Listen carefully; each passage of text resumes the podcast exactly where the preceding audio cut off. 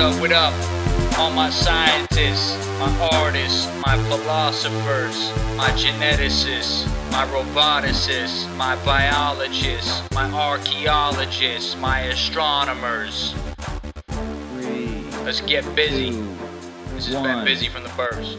Good morning, good afternoon, Sure. good evening, ladies and gentlemen. This is Ben Busy broadcasting to you from Kyoto, Japan. We have a very special lineup today on the program. I know it's been a long time. I shouldn't have left you without a hard rhyme to step to. Just kidding. It's my it's my little Rakim joke there.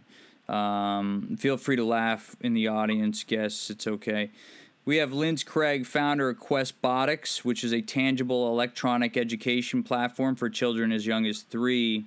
Uh, Jacob Odur, who is uh, program director of technology at Oysters and Pearls out of Uganda, as well as Phyllis Nasuna, program coordinator for the Women and Girls program uh, there at Oysters and Pearls in Uganda. Uh, Louis Arana, of course, uh, executive director of Robots Without Borders and chief AI architect of the Luna AI. I'd like to welcome all of you to the program. Thank you. you. Thank you, Ben. You're welcome. Um, let's start with Linz. Linz, where are you and what are you doing? Uh, so I'm in Gulu, Uganda, Ben, and I am working with the instructors here to do preparation and peer instructor training for our annual tech camp. This is the uh, let's see here. This is the fifth year I've been coming here, and working with Oysters and Pearls Uganda to offer uh, what is really a cutting edge tech camp anywhere in the world uh, here in Uganda. Mm, And so we're working to basically, uh, sorry. We're doing, we're doing some of the training that needs to happen beforehand of, of the people and sort of logistics beforehand.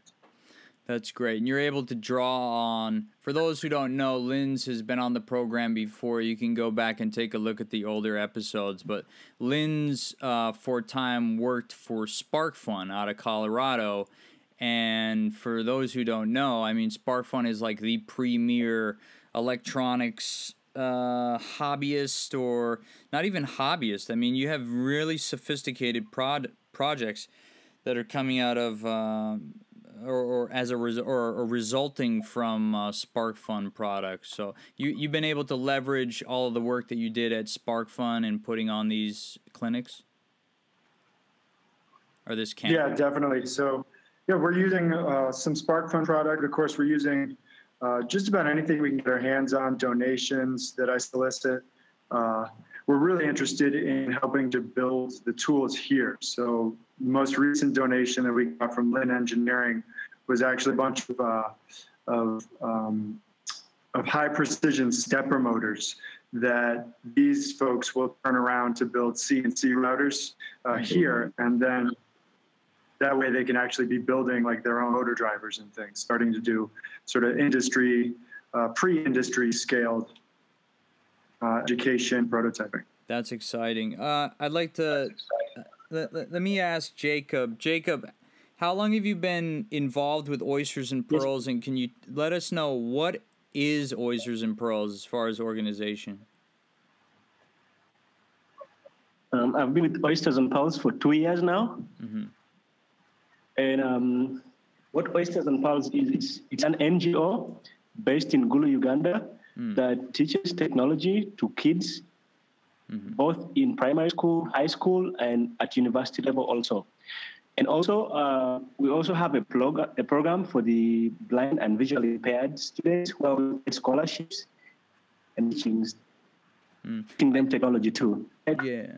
I Playing saw the uh, I saw the demo that you guys did. You were you were using the Questbotics interface to teach uh, these these blind students or these uh, they're not are they students? I mean these were, look like grown adults, right? They're just interested in technology. You were teaching them how to program a robot using some type of braille modified version of the Questbotics palette. I thought that was very interesting.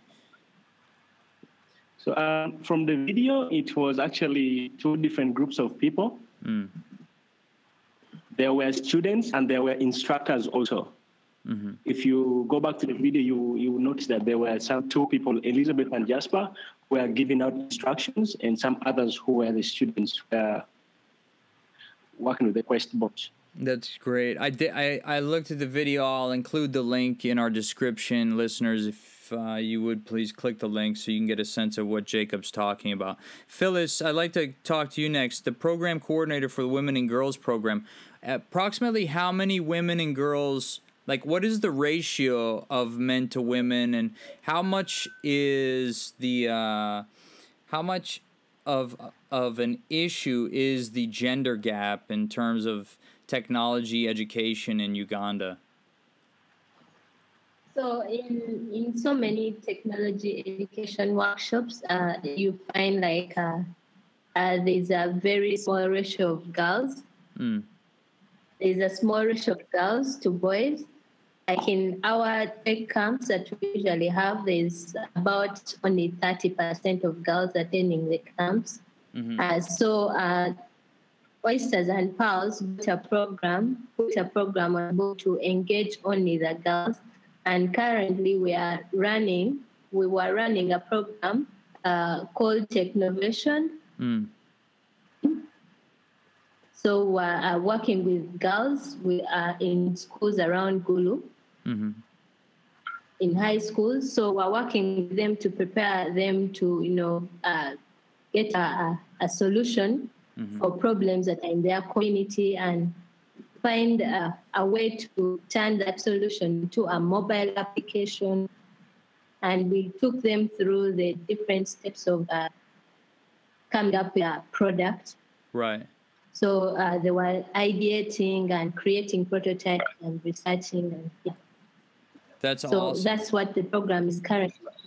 Yeah. So they're they're actually farming. This is what I wanted to talk with Alec for the listener, Alec Resnick was supposed to join us today, but he had a, a, last minute emergency. He'll, he'll be on a later show. But Alec runs a similar organization in out of Somerville, Massachusetts, and what they do is, you know, Alec, he's M, he was he's an MIT guy. He he uh, became I mean, I don't want to tell his story, but I think the long and short of it is he became disenfranchised with the way that education was being kind of packaged and and uh, and served to uh, to to students, and he, he decided to you know take the higher road, and he he he opened this company called Sprout and Co. And what they do is they go out into the community, they they res- they they farm the community for uh, engineering issues or just problems that they're having, maybe some pain that they're experiencing somewhere.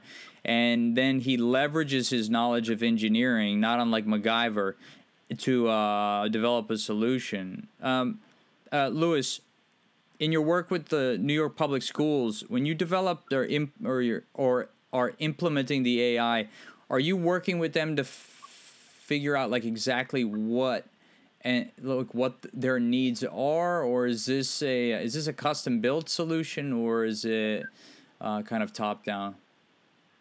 Uh, it's a little a little bit of of, of, of all of those. Um, First, I would just like to say, uh, awesome job to the Oysters and Pearls people. I looked them up uh, prior to the podcast, and um, fantastic organization. I love what you guys are doing. I know it's not easy, um, and it's it's amazing work. So I'm really I'm really impressed.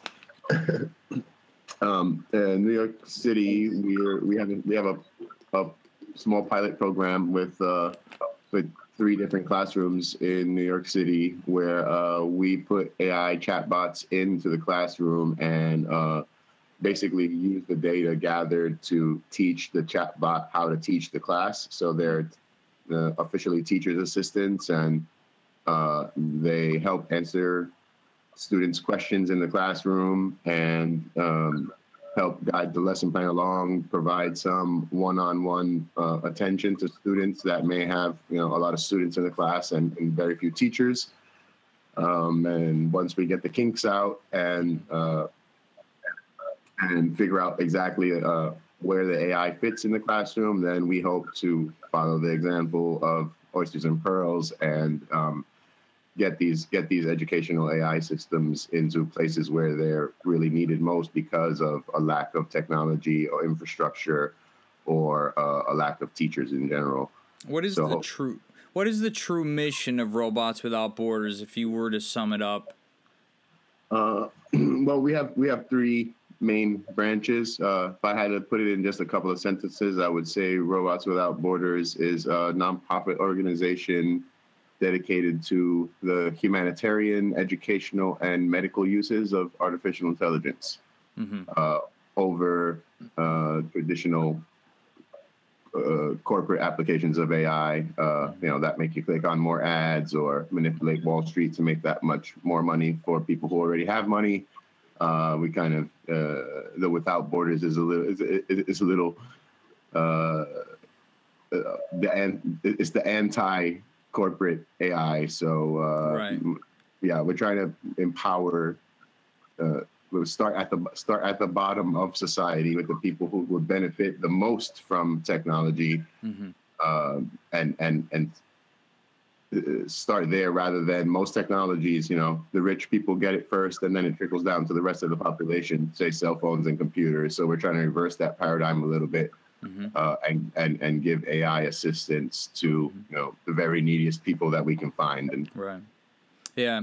Linz, uh, you heard Lewis's story. Obviously, a nonprofit. You know, you're dealing with you know bootstrap situations where overhead is very limited and or you know expenses add up. How how does your organization or how are you funding this expedition or this uh, this educational outreach mission to Uganda and also for the oysters and pearls uh, representatives?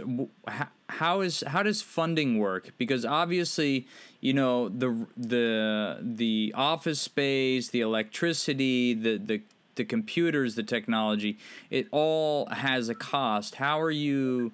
Um, how are you? What what are you using to kind of offset or defer those costs? So I'm, I'm here through a grant from Oysters and Pearls Uganda, and uh, so part of my work is also helping the the I don't know what her position is, president, founder, so head honcho, yeah, Head honcho. That's a great title. The, the founder and uh, executive chief of Oysters and Pearls Uganda. Part of my mission is to help her figure out sort of how to create grant templates and how to gather data that might be useful for the various grant opportunities that are out there. Okay. And this grant money, uh, ostensibly, this is coming from the American government, or is this from the Ugandan government, or is this some kind of combination? This, this, this is all uh, this woman who founded Oysters and Pearls. Uh, Oh, so okay. she uh, she's a philanthropist and looking to do uh, you know wonderful. She is achieving absolutely amazing things here in Uganda. That's awesome. So it's it's kind of this one extremely strong-willed lady who uh, just sort of helps techies fulfill their own dreams and then um, teach those dreams to others. What What's her background? Can you give us a little background on her, her name, what her mission, or what where like what her history is, or is she from California? Or Did she make it big in Silicon Valley? Like, what's her what's her four one one? Okay, so I'll, I'll give a little bit of background, but then I'm going to let Oysters and Pearls uh, people chime in a little bit. So uh, uh, her name is Sandra Washburn, and I met her uh, when she was looking to buy all sorts of stuff in SparkFun Electronics. Mm-hmm. And she originally came over here to work with the blind, and that's how she got into technology. Mm. Uh, she was an executive at, I believe, uh either a semiconductor or like a large technology company Mm-hmm. uh, in the 80s and Okay, 90s. so, yeah, and so did fairly well. So. A power broker, you know, and all over the place, making deals. Her background is in um, mediation. Mm. And uh, so then she decided as she, as she gets older that she wanted to set up something that was sort of uh, her opportunity to not only um, see and, and become familiar with, with Africa, but also to make a difference with those people. That's awesome. Yeah, uh, so Phyllis Jacob, yeah. Yes, how she has been getting funding from her. Mm-hmm.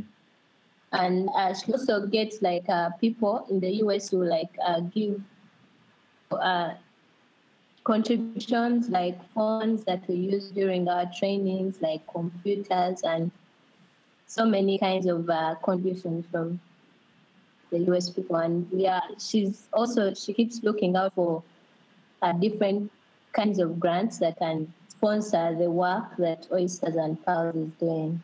Mm-hmm. Um, the other the, the, other source of funding that we have sometimes are in kind donations, like the one Lynn mentioned earlier on. Uh, he, he tries to always connect us with other tech companies and organizations. Mm. And every time he's traveling over here, he maybe grabs some pieces of electronics companies and you know donates them back to us here in Uganda. So that's one of the other way that we that we are we have we are trying to fund our program. Mm-hmm. Then uh, we also have like the funds that Phyllis mentioned earlier on for Technovation are donated by T-Mobile. Oh, great! So there's corporate sponsorship yeah. as well. Yes, and some others from her friends. You know, it's it's a very large, diverse pool of you know, but the majority of funding sometimes it's from her. Okay, so the and, money the money is one component, right? Now the brains are an entirely other component. So um, with Lewis right now, full disclosure, I'm also working with Lewis for Robots Without Borders, right?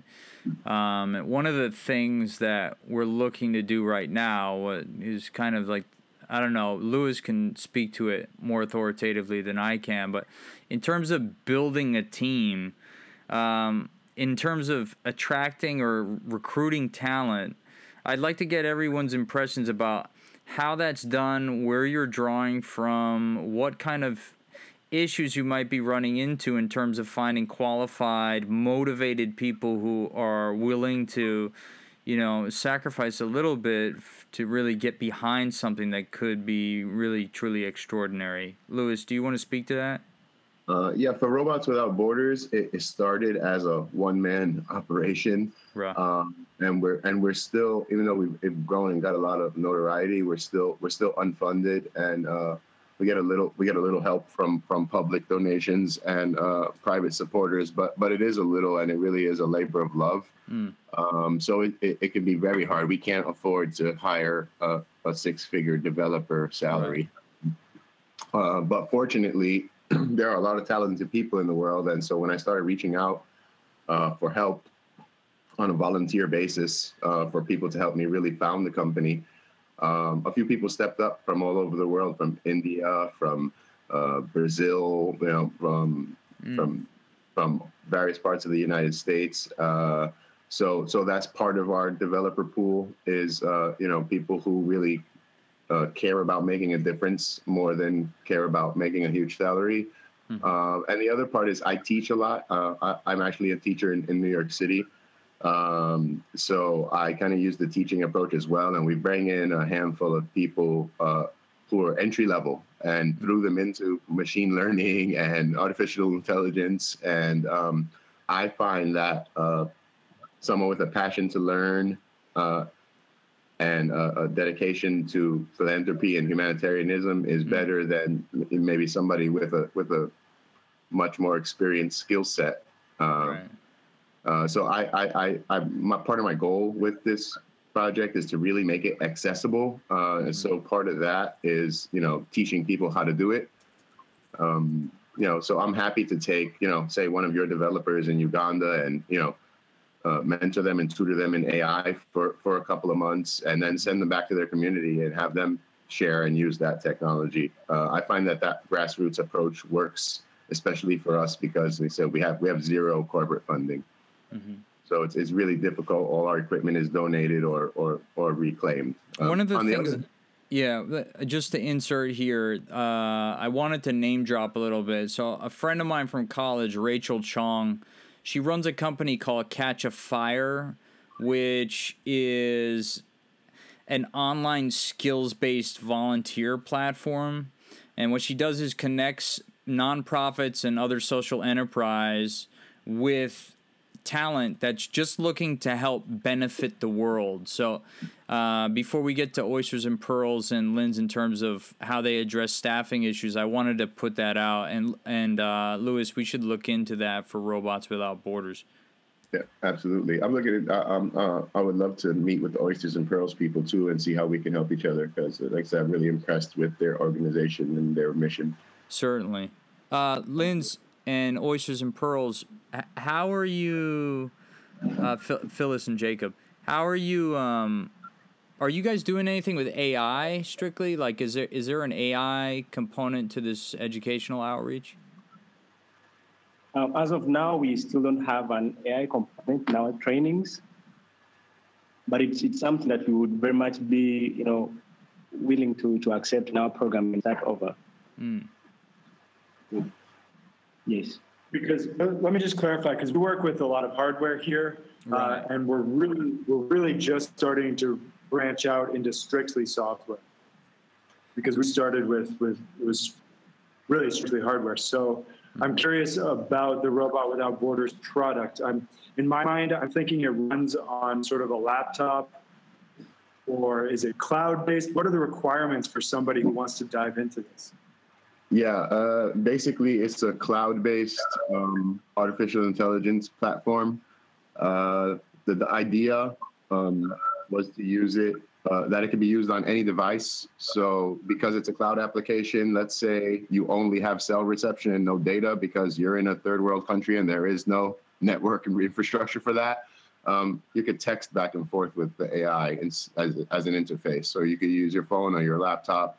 Um, we do have a local version as well. That's a little more robust, obviously. If you run it on a server or a laptop, uh, it's a little more powerful. But the cloud application works uh, pretty pretty well, especially that it can run. You know, our idea here was uh, to build to build software that runs on obsolete and old equipment that they may have in third world countries because they right. don't have new MacBooks. A lot of them are doing self builds and you know refurbishing discarded equipment and right. repurposing that and using that. And sometimes a whole village can use just a single laptop uh, and everyone sh- everyone shares it kind of. Uh, so we want to make sure that our program can run on that, and uh, doing it as a cloud application that also uses the mobile network instead of purely the data network uh, is really helpful to that. I think this is why programs like One Laptop Per Child failed because they tried to get a hardware piece. And, and it's very difficult to distribute hardware across continents. But software, you know, anyone can go download it on their current device and start benefiting immediately. So that was that was the plan. But it's it's really interesting. We started kind of the opposite of you, all software, very little hardware. So uh, yeah, I think we could definitely meet in the middle and put some great stuff out. Great. Um, so uh, the the bulk of you know the, the, lessons that we have, we don't have a lot of high you know high power computers. Mm. So except for the computers that we use for teaching video game design, but yeah. mainly we're using Raspberry Pis and PC Windows for our trainings. So how, you know, how, how easy would it be to have this Raspberry Pi and PC Windows on, on your platform? Because one of the other challenges that, um, that is there in Uganda, to a lesser extent, some a lot of countries that I know of, is the internet connectivity. And not not all people can afford to be over the internet every time. Mm. Right. Yes. Yeah. Uh, so the uh, we can run on Raspberry Pi right now. I have one on my desk here. Um, it's you know a little slower than we would have here in the states with a broadband connection, but it's usable pretty much anywhere in the world. Uh, and as I said, even if you don't have data, you could in, you could interface with this AI through your text messaging, which is important because not everyone has data.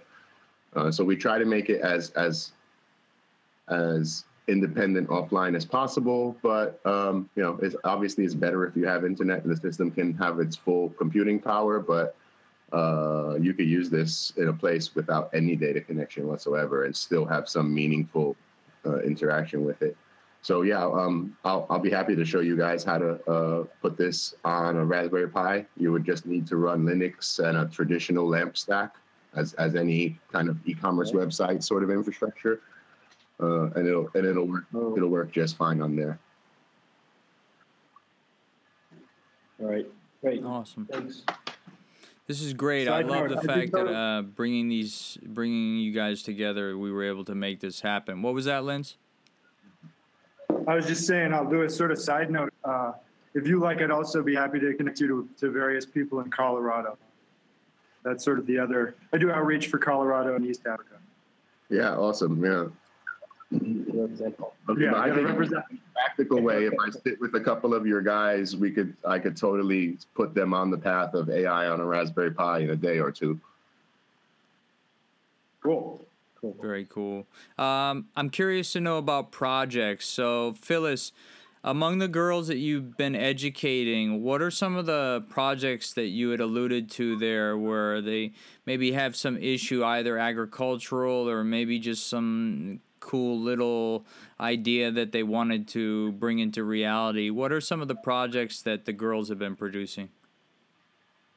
Okay, some of the projects, uh, the apps uh, were developed um, uh, according to the UN SDGs. So they were looking at uh, eradicating poverty, you know, uh, ensuring that there is uh, equality, gender equality, and the, the other environment and education. So some of the apps included, like uh, some team was uh, developing an app for uh, environment. So they were finding out like uh, removing too much waste in the community using an app. So they, they looked at being a company that collects and manages waste in the Gulu town. And the other uh, the other teams were also looking at uh, teacher absenteeism in schools. So they were looking of a platform that uh, teachers can be able to sign in automatically, and you know the, the teacher the, the admin the school admin can monitor the teachers' performance and attendances. And then the other uh, the other, one of the other apps that were developed was uh, uh, to see that uh, people with HIV have uh, more distribution of uh, ARVs and easier without any inconveniences. So they were looking at uh, those people being able to order for the medicine Right. online, them delivering it to them. So because uh, we've had a lot of issues of people fearing, you know, to be seen out there, you know, making the line a tussle, and also most people end up resorting to death. Hmm. So they're looking at a way of, you know, uh, helping with that. And the other team was also looking at peace. Uh, in Uganda, we have a lot of uh, mob justice. Like something happened in the street, and in three minutes, someone is dead.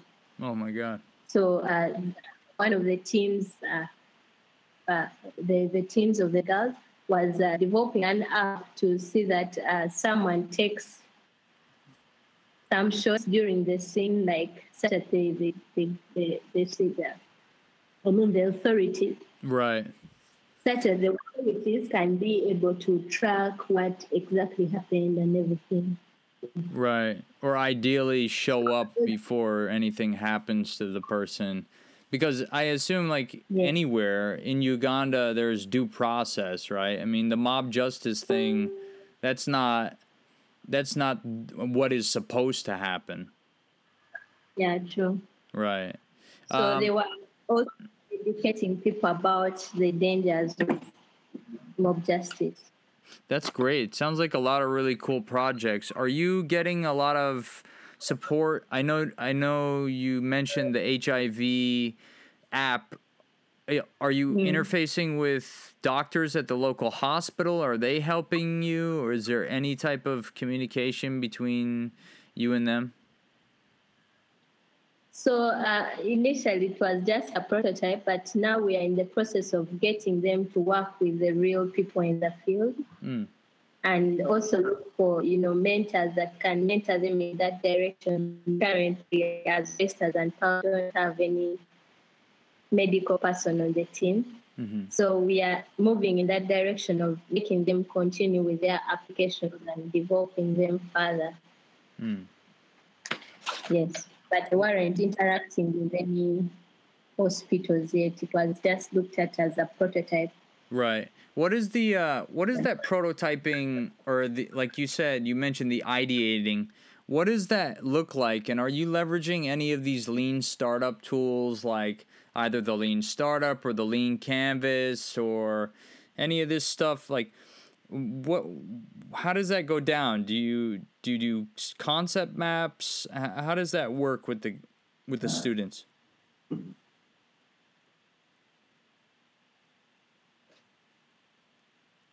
either Jacob or anyone who's available. I mean, when the students come and they want to, you know, start a project, but they don't know what they want to do, what do you tell them? Like, what what pro what does the process look like?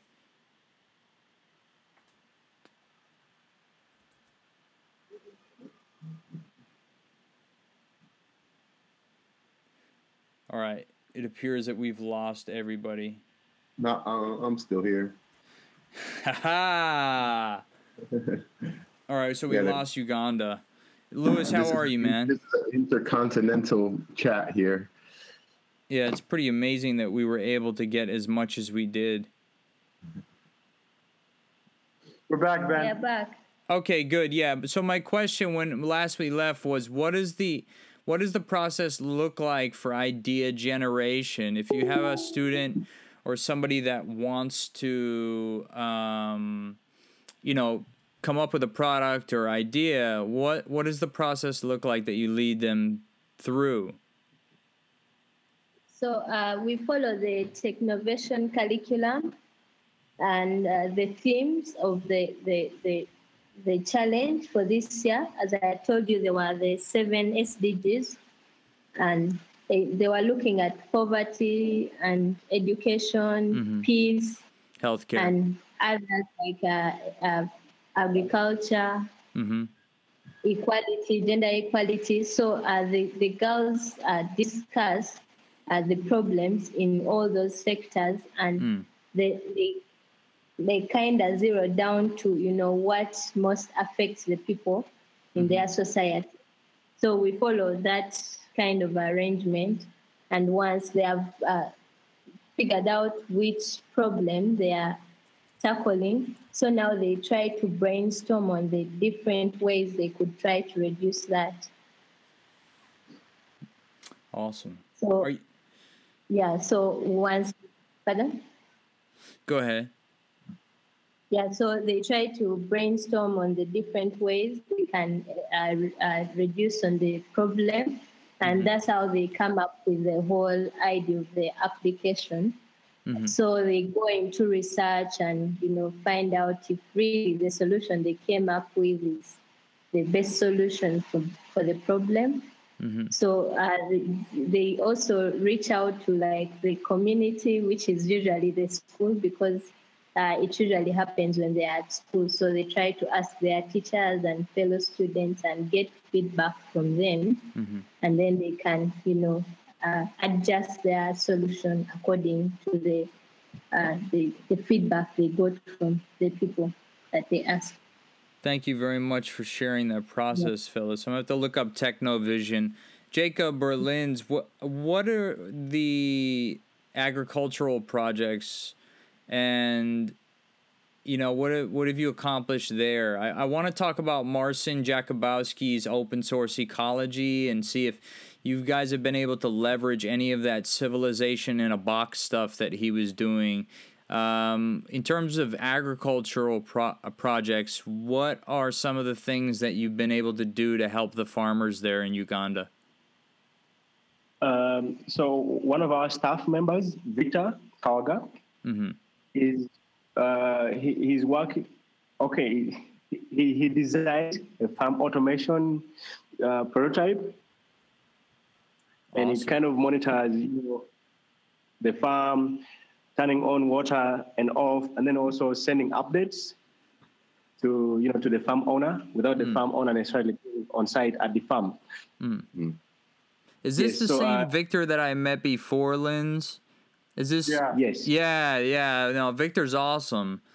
Um, So how successful has that project been? Was it just a pilot project? Was it a prototype? Has it gone into full production? You say he's monetizing it now. What's going on with that? Yes. So uh, initially, when you spoke to him, I think about that was January last year. Yeah. Yes. Uh, there was a prototype, but now a farmer has contracted him to go and install it at his farm. Awesome. Wow, that's Yes. cool. Great for Victor. And great for uh great for the organization as well. It's awesome. Right. So he's doing like uh, water automation. That's cool. Yeah, I love stuff Not like only that. to the water, but he's uh, e- eventually looking at you know all the aspects of of the um, feeding the animals, feeding the animals, all those things. Yeah, Louis- so a big big problem over here is um, sometimes there'll there'll be these sort of uh, diseases that get introduced from maybe um, either local or international sources, and because it's a one-time sort of catastrophic event on these farms, it's it's difficult to track or figure out uh, what exactly caused it. So a big part of what Victor is doing is he is creating a system whereby you limit the amount of traffic that humans are going in and out and interacting with the actual animals. So you're minimizing the amount of contact that you get with sort of outsiders and people who can track in feces or you know organisms uh, in their sweat or what have you. Right, different contaminants. My friend, um, my friend Kevin Folta, who is a PhD down at University of Florida, he uh, has a has a podcast called the Talking Biotech Podcast, and he had on a number of uh, bioengineers who are working on the cassava plant uh, is in Uganda and trying to find out different ways that they could use technology to make it resistant to these kind of uh, microorganisms, these bacteria and stuff like that. I, I'd be interested to connect him with you guys to see what might come f- come from that. I'm really interested in the um, the agricultural uh, projects. Lewis, do you think that there would be a place for Luna AI, or what? What would be your vector of approach in terms of leveraging your knowledge of engineering and technology to make agriculture better? Um, uh, so on on the side, um, I'm really interested in you know sustainability, and I'm involved in tiny home movement and things like that. Uh, solar power generation in remote areas, water reclamation. Um, it's nothing that we have specifically uh, built applications for yet, um, but it's certainly well suited to it. Um, so yeah, I'm I'm really interested. We just started working with uh, the aquaponics uh, company in New York here, uh, in doing some farm bot like tasks. Uh, for example, an AI that uh, you know feeds your fish in an aquaponic system and harvests your plants every two weeks or whenever that particular species is is in bloom. Right. Um, but yeah, I think uh, you know there's so many uses for AI. Is kind of to me like saying what are the uses of electricity? And uh, yeah. I think what, what both of these organizations are really about is just how do we leverage these technologies to help the most people, um, and and certainly things like you know basic infrastructure and and basic living needs is is going to be top priority uh, because besides education, what people need in you know in the most desperate parts of the world are also things like clean drinking water and shelter and uh, cooking fuels and, and some of the basic necessities of life. Uh, It's hard to learn something even from a robotic teacher on an empty stomach. Oh, absolutely. It's impossible. You have to uh you have to you know, feed the people before you uh Yeah, teach so we them how have to build a we robot. have to have approaches, multi-pronged approaches, where like you know we bring not only education but also basic services and humanitarian and medical and educational in one package or as tightly together as we can, so that you know we don't have medical issues because people are uneducated. We don't have education issues because people are hungry. You know, so, uh, those problems feed off of each other in a vicious cycle. Right. Uh, one of the one of the organizations that I'm uh, doing some Japanese translation work for is the Future of Life Institute, which had an endowment in to the tune of like a billion dollars from Elon Musk, and uh, it's headed by Max Tegmark, who I believe is a professor of physics at MIT. I could be wrong with uh, with that, but anyway, the the whole thrust of FLI is based on this philosophy of, of effective altruism, right? We all want to save the world, but we all know you can't just throw money at the problem. You have to approach it like an acupuncturist. You got to put a pin right. in here, a pin in there, a pin in here, and be very uh, sensitive to not not only you know the direct effects of your actions but also the unintended consequences that might go along with that. So a lot of the work they do is in, uh, you know, friendly AI and uh, informing people or raising awareness about the risks of artificial intelligence. Now, granted, uh, we can talk about that because a number of those people that are the most outspoken against technology in the form of AI uh, are aren't involved in its creation at all. They're pundits. That's but I, true. I leave that for uh, I mean that's that's a debate. So effective altruism. Um, Linz, you arrive in Uganda. You have a limited budget, right? The, how do you choose where to put resources and you know where to sacrifice?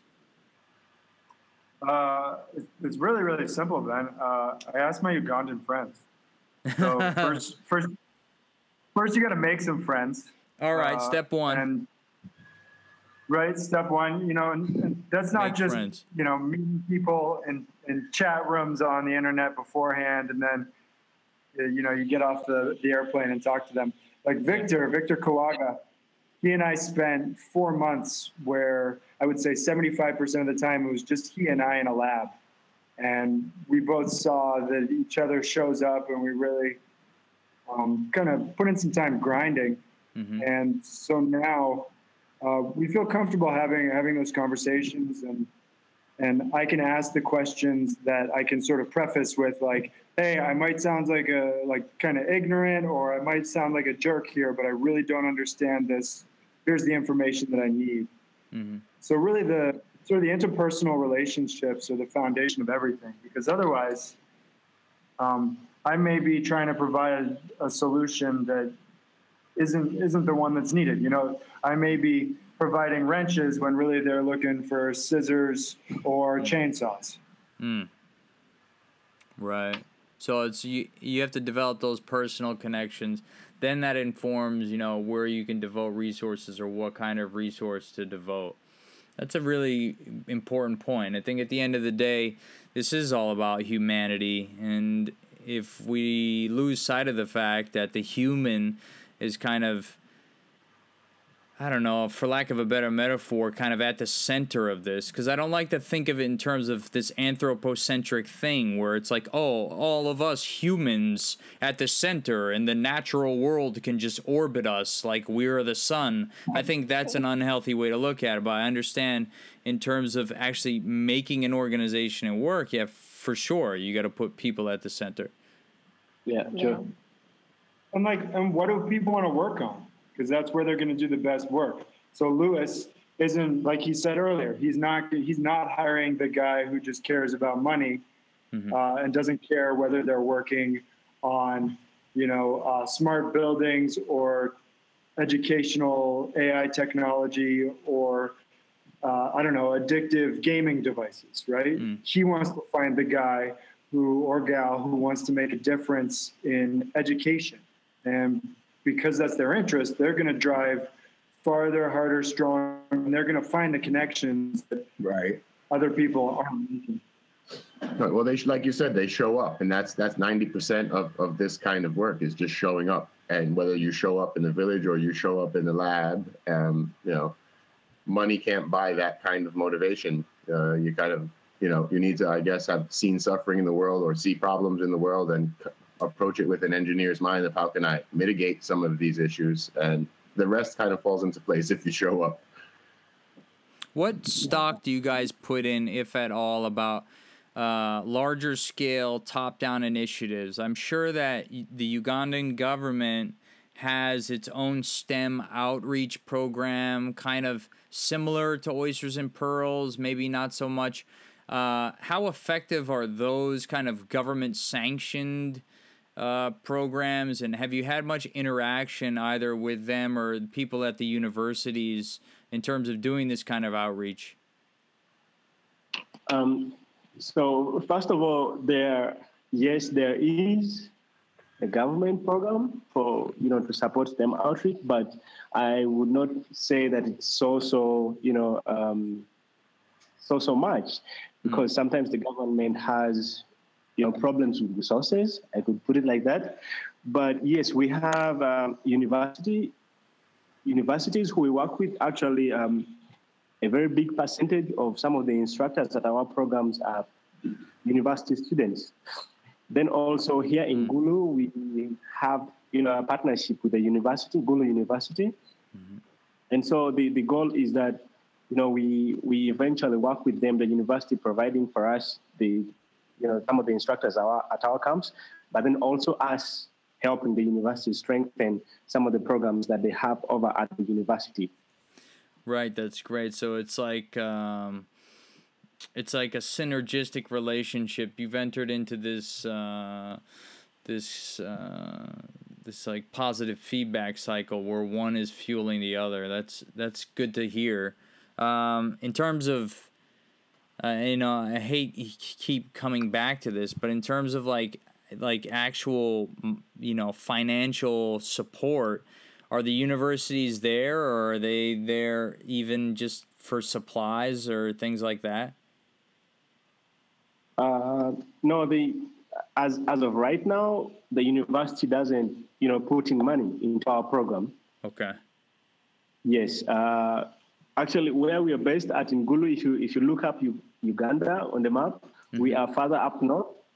Yes and and so sometimes you know some programs from say the government don't reach you know further up north. And even the university that we're working with yes it's a government university but they also don't have so so much funding for them to be able to you know spill over those funds into our program. Right. Another thing that yeah. If i can touch on another partnership uh, so oysters and pearls has partnered with nyaka aids foundation in the past and this is an organization that basically created an orphanage uh, I think, a couple orphanages and a system so that grandmothers can take care of AIDS uh, orphans mm. in the in the West. And what happens is they send us like maybe two to three instructors each year, mm. and then uh, also maybe I don't know five, six, seven students. Mm-hmm. And a big part of what we do at the camp is educating instructors, and then we take the, the hardware donations that we get and we sort of parcel them out to the people who are, like Lewis said, showing up and willing to go further in their own schools. So now in Nyaka, uh, we, we gave them sort of some Raspberry Pis, some PC Arduinos. Uh, Jacob and I went there and did, did a workshop with some of their instructors.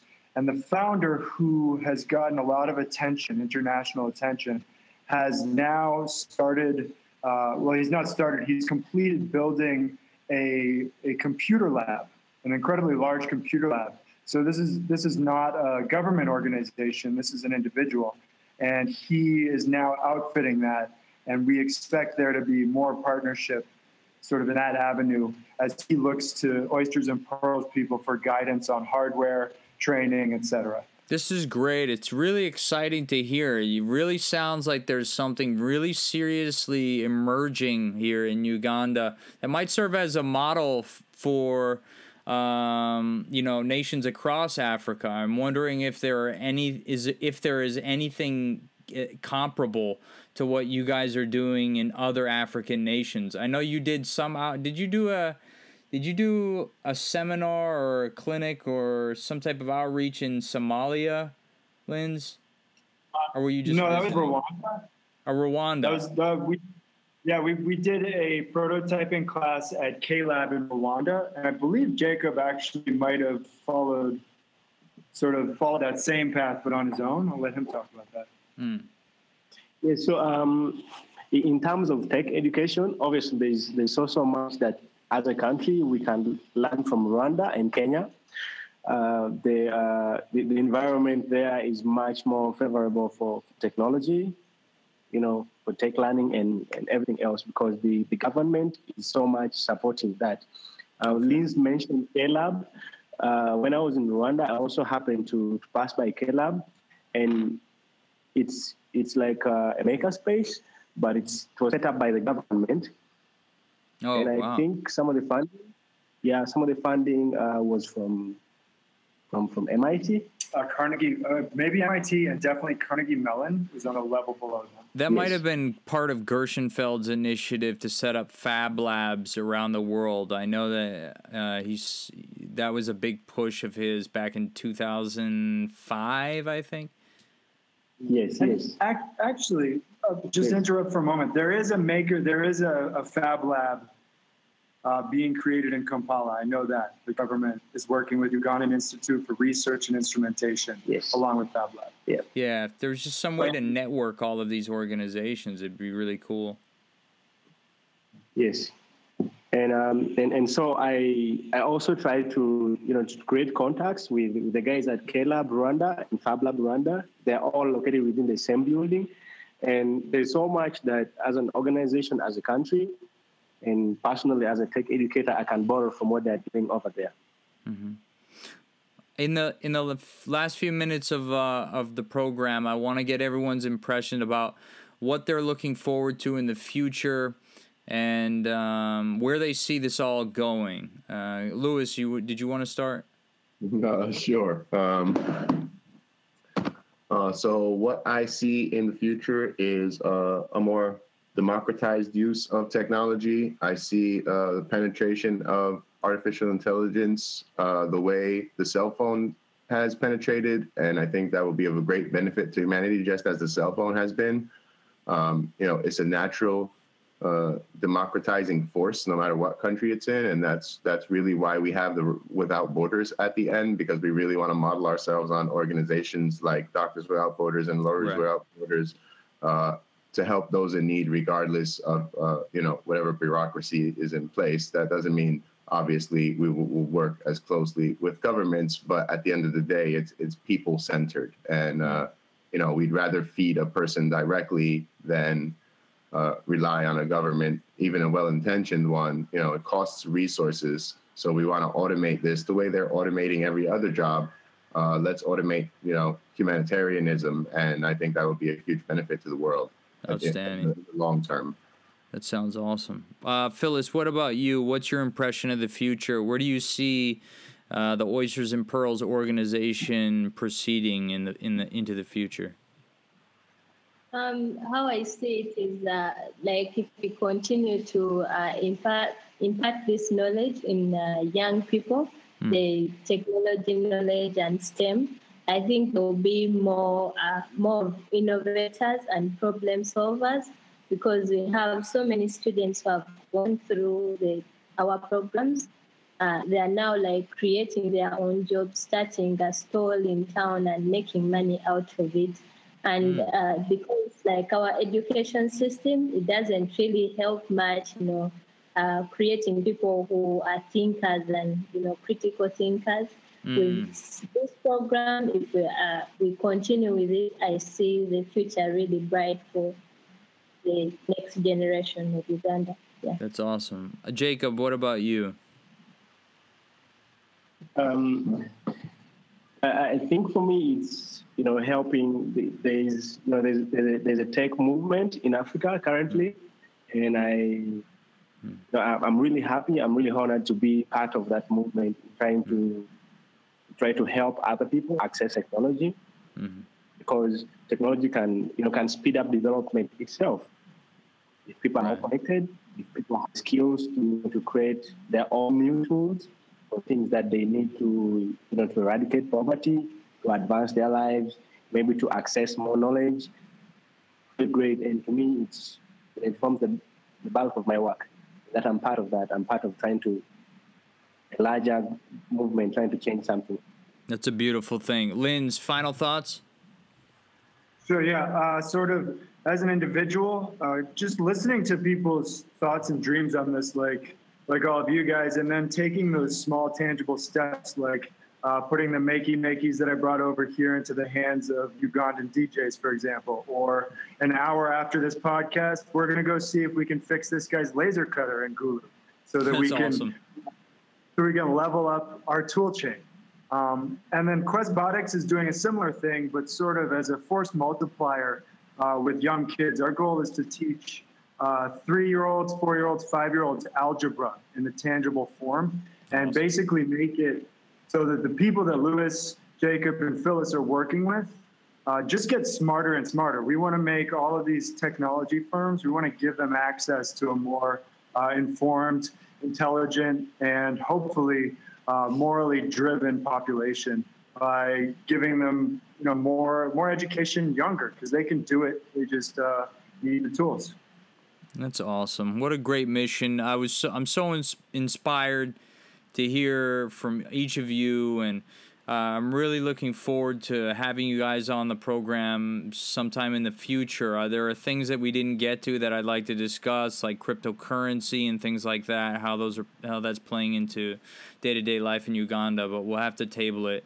I want to thank e- everyone for joining. Linz Questbotics founder, Jacob Odur, uh, program director of technology for Oysters and Pearls, as well as Phyllis Nasuna, program director or coordinator for the Women and Girls program, and Louis Arana, executive director of Robots Without Borders. Um, I'll include links to everyone's websites and uh, I'll include a link to the video teaching the blind how to program the robot. Uh, really inspirational. I want to thank everyone for coming on the show. Thank you. Nice to meet everyone.